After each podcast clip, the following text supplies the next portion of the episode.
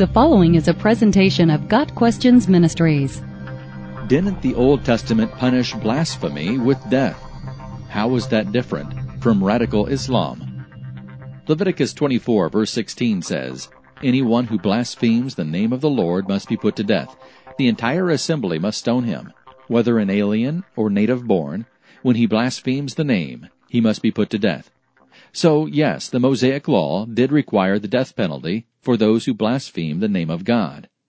First, we must remember that the Israelites in the time of Moses lived under a theocracy.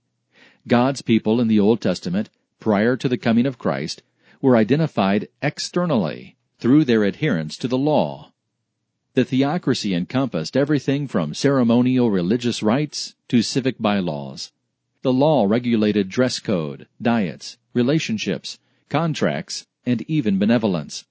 One of the purposes of the law was to establish the conviction that God is holy.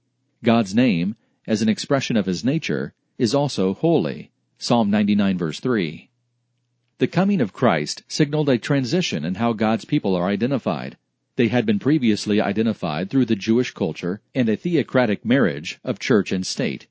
With Jesus came the new covenant, and God's people were identified internally. "The kingdom of God is within you," Luke seventeen, verse twenty-one. In order to provide open access to God, Jesus fulfilled the Old Testament law. No longer were sacrifices necessary, because He was the once-for-all sacrifice. No longer were specific dress requirements necessary, and no longer were God's people identified by a state under theocratic rule. Certainly, the spread of the gospel was aided by the fact that it did not require an overhaul of the state governing authorities in other nations. Christianity is not to be associated with revolution on a civil level. This is the problem with Islam. It can only be spread through conquest and forced submission. Faith is not required, only surrender.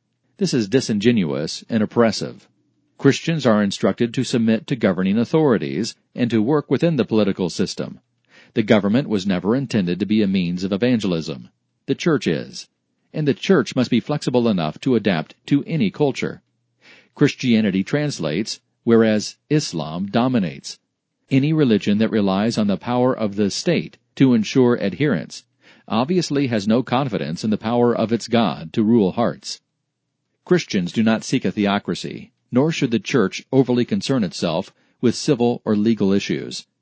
We can speak on civil issues, but enforcing civil law is not our business. By the same token, respect for God, tithing, church attendance, and other outward expressions of personal piety are not civil concerns. Jesus nullified the theocratic approach because it had served its purpose. He, in turn, established an ecclesiastical approach because only the local church can effectively reach local peoples within the context of their particular customs and circumstances. GotQuestions Ministries seeks to glorify the Lord Jesus Christ by providing biblical answers to today's questions. Online at got questions dot org.